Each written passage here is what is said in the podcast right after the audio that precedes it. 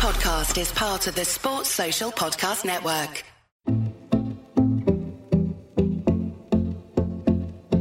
From an Olympic medal winning athlete to sports administrator, and now in charge of Team GB for the next Olympic Games, which is, in effect, just days away. Yes, we have our ideal guest. I'm Michael. And I'm John, and this is the latest episode of Great British Bosses, the podcast series from Anything But Footy that meets the women and men who run sport in this country.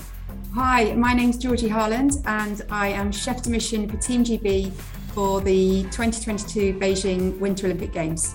Georgie, I said right at the start that the Winter Olympics are just days away.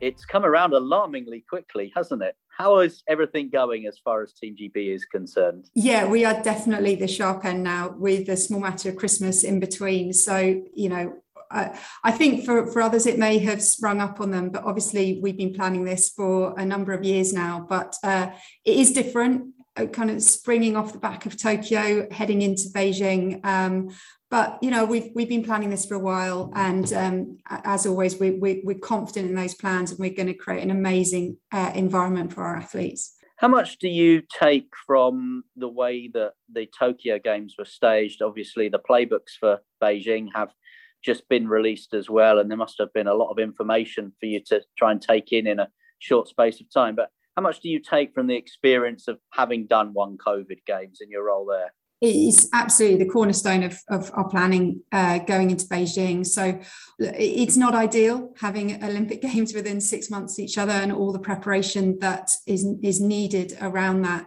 Um, but equally, it just absolutely has its opportunities. And one of those is, is fundamentally, we've just come back from Tokyo, just delivered a fantastic games. We've just, you know, managed as you mentioned there, the playbooks, which is our rules of engagement um, that we'll, we'll, go into Beijing with. So some great learnings um, from Tokyo that, yeah, absolutely we're taking into Beijing. You were the deputy in Tokyo, Georgie. Have you actually unpacked yet? I have to unpack because it's a different set of kit to go oh. to Beijing. But uh, it's a good question. I uh, yeah, because obviously there's been a lot going on between Tokyo and Beijing. So yeah, I have managed to unpack, and my children have picked out all the goodies that they want and wandered around in oversized kit. Um, so that got unpacked, and I had a, a, a small break before um, we focus in on Beijing. And I think you know how I look at it is, um, it, you know, it, it is it is intense. Uh, but actually, come March next year, we can look back, hopefully, with pride at, at, delivering those two games within six months of each other.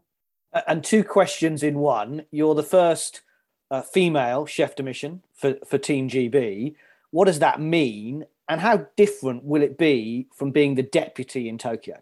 Well, I think the first one is um, you know, I think people at me. I, I don't like, like, to label myself in, in terms of, of seeing myself as, as standing apart from others. But of course, I'm proud. I'm proud of being the first female chef de mission and indeed um, Olympian um, with that. So I just hope you know that I can inspire someone. Um, I looked up to people as I was transitioning out of sport and uh, had some good conversations with people. So if I can just give um, you know, a, a young female aspiring um, chef de mission the opportunity that, to think they can do it, then then clearly I'm, I'm, I'm really proud of that.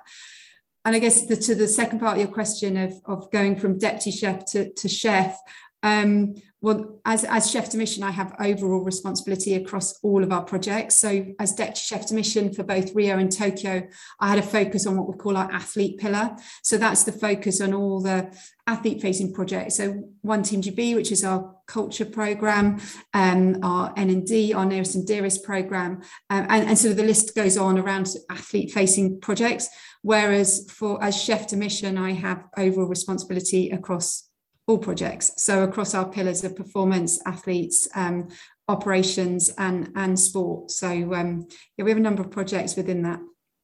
I want to talk about your transition from athlete, the term that you just used there, shortly. But another curious term is chef de mission, team manager, chief executive of the team. What is it you actually do? What's the roles, the responsibilities? You can't, I guess, put them on one side of A4, can you? Not quite, although I try to.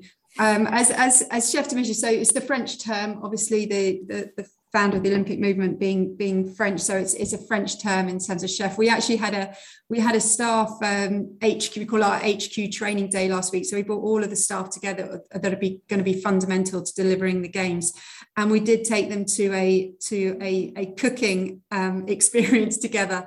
So you can imagine what it said on my hat, on my white uh, cooking hat. But um, so no, there's no cooking involved, thankfully. But I, you know, I have I have to make ultimately I have to make decisions. I'm supported in that by our, our CEO and our director of, uh, of sport, Mark England, who is chef de mission for, for Tokyo and Rio, has been a, a big support around this, um, and obviously our senior leadership team. So while I uh, while I make decisions, there are there are people above me that ultimately um, support me in those in those decisions. But look on the ground, things will happen. We know they will happen. Um, you know things we will need to look at and make decisions around. So ultimately, I, uh, I, I, I guess the buck slightly sits with me really around that. Um, and and that's a great opportunity for me to kind of step up from from from making decisions making proposals around the athlete facing projects to actually looking across the board at what we're delivering and um, and ultimately making some decisions around that because people always talk about the preparedness of team gb when it gets to games time we hear stories about how in Rio, you send plumbers and electricians in advance to make sure the village works for you. That is not just about being there and being ready on a practical level. That is, I guess, a performance advantage readiness as well, isn't it? Absolutely. And we pride ourselves on that. We pride ourselves on no matter what the environment, and Beijing will be different, it'll be different to Tokyo, no matter what the environment. Uh, you know, the tougher it gets, the better we get. Um, and that's what we pride ourselves on. And I've got great, um, I've got a great team working with me and supporting me on this. Huge amount of experience, huge amount of skill sets. Um, and and as I said, we, we got together last week, and and I get you know it was it was a really good day because that's absolutely what demonstrated. We've got great minds working on this. We've got um, great support in, in the embassy, the FCO working in, in Beijing, supporting us. We, we had already been out to, to, to Beijing a number of times um, before the pandemic hit, but clearly we haven't been out for, for, for two years now. Typically, we would go out a number of times uh, before the games, a number of times every year to go out to make sure we walk the floor. Some of that has been taken away from us, but actually, how do you look at how you do that, but just in a different way? So, with all these things, it just it just forces you to think differently and think creatively, really. You mentioned about taking on the athletes pillar in, in terms of performance. Uh, what can we expect from Team GB then in Beijing? How many athletes across sports, that kind of thing? Yeah, so we've got uh, our team size is actually at 54 estimated um, across 17 disciplines. So we're representing across more more disciplines than ever, which is obviously really exciting for us.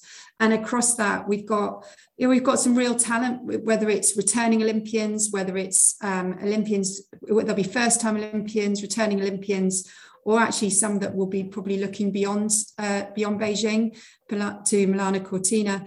Um, so we've got a really exciting team coming together. Clearly, some have had more competition experience than others over the last two years. Um, so I think across the world there'll be some unknowns as to to you know who's actually who's actually out there and who's going to be um, vying vying for the top spots. But all we can do is, you know, from our side, obviously, is focus on that environment. And, and as you're probably telling, that's really important to me around the culture that we create.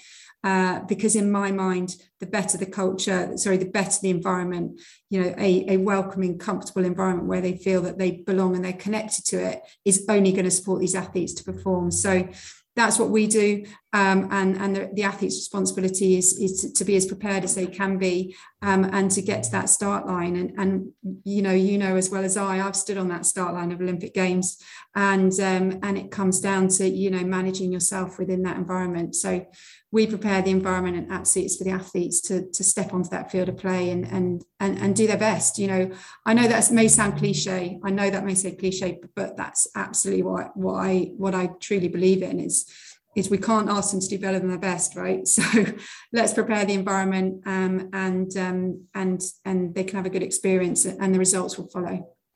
And you mentioned there about the results, and you being an athlete knows the pressure that that, that brings. So the fact that each Winter Olympics, Team GB is getting better um, yeah. from Pyeongchang, Sochi to Pyeongchang to now Beijing. Do you feel that pressure? you know I used to think standing on the start line was pressure. I think it's just different. It's diff- it's different. I feel um, when I was an athlete, you know, I think a lot of athletes are great because they're they're pretty selfish at what they do and that gets you to where you where you want to be. You know we're nice people but you know at the end of the day when you if you want to get to the front of the start line there are things that you know you are quite selfish as an athlete and um and so you're very single-minded in that. I had great great athletes that i that i trained alongside and inspired me. Whereas now i find myself in a position where you know 54 or, or however many athletes we actually land on are coming to the games and um, and they've they've come they've done put all that work in they have dreams they have aspirations and um, yeah we need to make sure that environment is absolutely spot on for them so they don't have to worry about that. So it's a different it's a different pressure um, but i guess i just take a lot of confidence around the people that I uh, have around me um, that are preparing that. As I said before, we, we have the best doing this. And um, so that relieves some of that pressure. But yeah, ultimately the buck stops with me slightly. So, um, so yeah, I do, you know, I have those waking moments during the night and just to check and challenge what we're doing. And, but I think that's right. And that's right and proper. And I think that represents how, um, you know the pride I have in the role that we're do, you know that I have and indeed the whole team has in this. People will talk about targets. People will talk about funding when we go to an Olympic Games, but in more general terms, Georgie, GB Snow Sport have got this stated ambition. They want to be a top five nation by 2030. There's great sort of heritage, if you like, in sports like skeleton and curling. Are we looking forward then to an event where there will be plenty of Team GB success in early 2022? Look, I think sport. If, if sports want to put a medal target out there, then absolutely that's within their right to do so. So I feel quite strong. I'm not putting a medal target out there. Um, I think we've got some really exciting athletes athletes out there. Um, yeah, I'm not going to put a medal around their neck, but what I would say is, you know, if the stars align and um, these exciting athletes get to the start line first of all you know this is a this is a high jeopardy sports we're talking about here. If the stars align then it's going to be an exciting games for us. So just finally then before we move on to talking a bit more about you and your career path which winter sport do you like to partake in? Are you a skier snowboarder ice skater? Do we see you down the curling ring Um, my daughter gets extremely embarrassed by my dancing, so um, which I, I like to do while she watches Strictly on a Saturday night. So I am not a dancer. I'm, I'm not a, figure skater, but um, I actually spent a lot of time um, doing uh, cross country skiing as part of my training for for pentathlon, and so we spent a lot of time um, out in the Alps training. So I've got a bit of a soft spot for ski biathlon and um, and and cross country skiing because I spent quite a considerable time doing it. So having done it and experiencing the the, the burn on your lungs um, it's uh, yeah so i will it's that's something that i really enjoy doing but look, i i um but equally i love watching all the things that there is no way I'd be able to do it. You know, the freestyle events of you know what what what they do um, is is incredible. I guess you know as part of pentathlon, I had the precision of shooting. So if I look at curling, you know, I understand the tactics around that. I understand what it takes to put that stone in the place they do. I, I obviously I'm I'm not I I haven't got into detail of it, but I can understand the skill that that requires to do that. So I think across the sports there's something there's something for everyone. But um, yeah, cross country skiing is obviously the one that that I I understand the pain basically that they go through. Uh, you mentioned Mark England earlier. I've never actually asked him this question. Is how much do you guys get to watch? Actually, the sport, or is it literally firefighting? Um, it depends. It depends. So when you think you have a day where you're going to go out and watch some sport, typically um, you leave your door and return to your door pretty quickly because you've got to deal with something else. But um, yeah, I think it's it's it's a hybrid of of both. Really, you know, we like to be out, we like to be supporting our athletes, and of course, without with no international spectators, having the union flags in the in the stadium is going to be as important as ever just supporting those athletes so definitely we wanted to get the team out to support um, and cheer and be heard. Uh, but yeah, it's it's uh, it's a mix between that and actually just dealing with what's in front of you. And as I, as I said before, the focus has to be on creating the right environment. That is what we can control. So if there's any blip or or challenge around that, that absolutely obviously has to be my priority rather than standing with the union flag in my hand. You mentioned you were an Olympian earlier, a bronze medalist at that in, in Athens. What's your memories of that now? Like all things, with with time, the pain diminishes. So so I guess my memories of that obviously are standing on the podium at the end. Um, I do remember, and again, as I said, I, I, kind of feel in, in curling when you have that pressure on you, and it's all about precision. So the shooting for me was was a bit of a disaster in Athens. Um, so I remember very vividly kind of that moment where the shot went wrong and, and kind of mentally having to come back from that and, and then mentally transitioning from shooting into fencing um, but of course, you enjoy the best bits, which is which is standing on the podium. I remember embracing my friends and family afterwards, kind of that recognition that they were on that journey with me as much as as me. Um, but the Olympic Games is just incredibly special. There's nothing else like it. So to be in that environment, stepping into the Olympic Village for the first time, people talk about it, but until you experience it, you know that buzz, that feel, that um, all those nations coming together and just for one thing really they all understand each other and, and whether you're a, you know a, a enormously tall basketball player or you know a tiny cox from the from the from the from the rowing or whatever that looks like you kind of all come together with the with the same ambition no matter what your background no matter what your beliefs. And i think that's incredibly special. Um, and i do remember that buzz and that feel. And and obviously i take that into what i do now. I take that what I felt about being a member of Team GB and what was important to me and my you know my my the other athletes around me and some of those experiences of course I I take them into into into the to the world I'm do, uh, I'm, doing now and, and my role as, as chef de mission and the responsibility I found found around that of sort of creating this this great space for athletes. You were, as we've said, a modern pentathlete, a world champion, a, an Olympic medalist, and a confession to make. But only today has someone come up to me in the school playground when I was dropping my kids off and spoken to me about modern pentathlon because people are currently discussing the future of the sport after the scenes that we saw, certainly with the horse mm. riding section in Tokyo. What are your views? I know you've released a statement. What can you tell us about your views of the future of modern pentathlon? Well, I think I think right now I, am feeling um, I'm feeling kind of sadness and frustration at the situation. Really, I think um, it's been something that has been present within pentathlon for a number of years now, and, and I, have talked about the fact that I sat on the athletes commission for six years. I sat on the executive board as part of that, and and tried to promote this as, as something that we needed to address. So I guess my frustration is is is I I believe that this moment could and sh- shouldn't shouldn't have happened, um, and we could have addressed it earlier because you know equestrian is a fantastic discipline, everything about it, um, and and you see that across the equestrian disciplines themselves. So.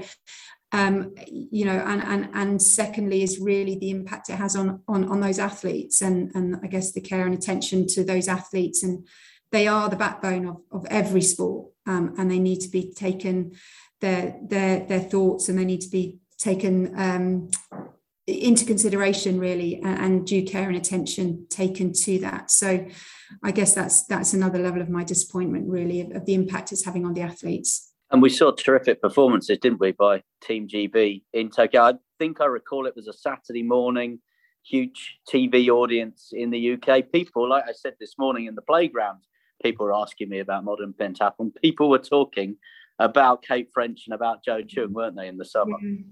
It's just uh, uh, yeah, absolutely. It's uh, I mean, Joe and Joe and Kate, absolutely. You can't do more than that, can you? Deliver two gold medals.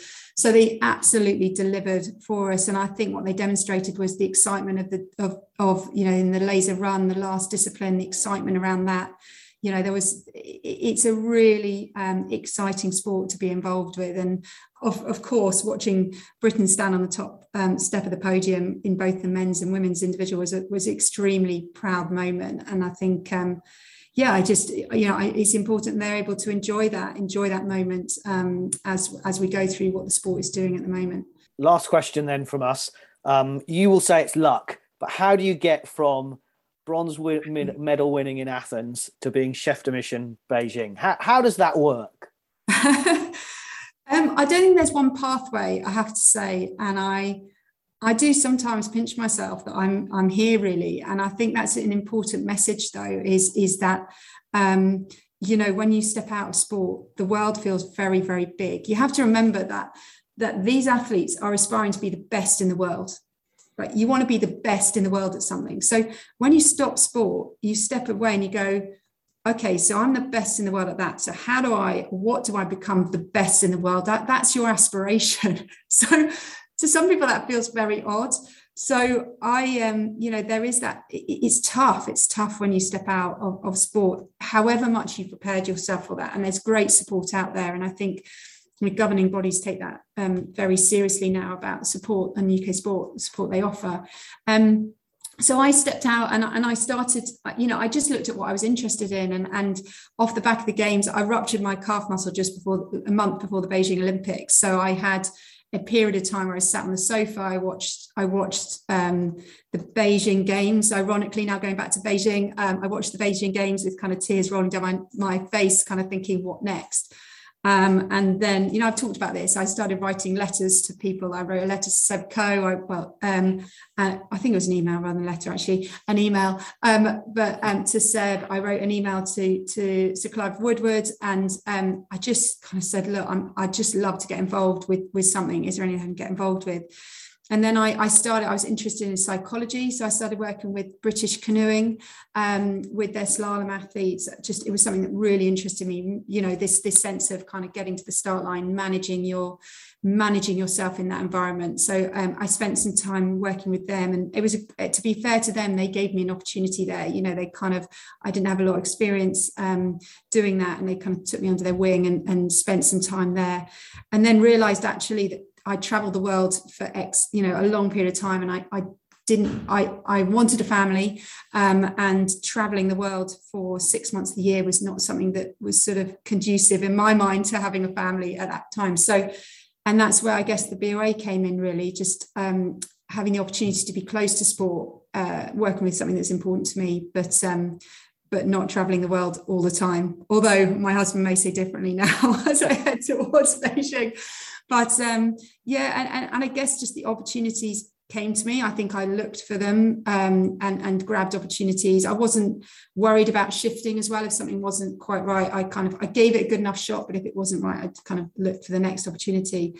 And then um, and then just started work at the BOA. And I think I think just hard work, a lot of hard work, a lot of belief in in what was important to me um, and staying strong to that. And um, and then finding myself as deputy chef. I think probably the biggest shock was was being offered deputy chef de mission. I just returned from maternity leave, and um, Mark called me into a into a room and I actually think I thought he was going to say to me look Georgie it's great to have you back. I just don't think this is working out. Because actually I'd come back and he offered me the deputy chef role for Rio. So it was a bit of a kind of um, and um, and with obviously with a focus on athletes and and it kind of went from there really. Um, and and clearly they thought I did an okay job through through Rio. But um, yeah, I think it's just staying strong to your beliefs and your values and what's important to you, really.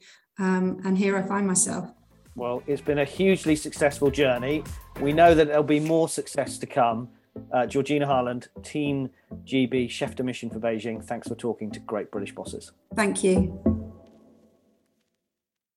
Sports Social Podcast Network.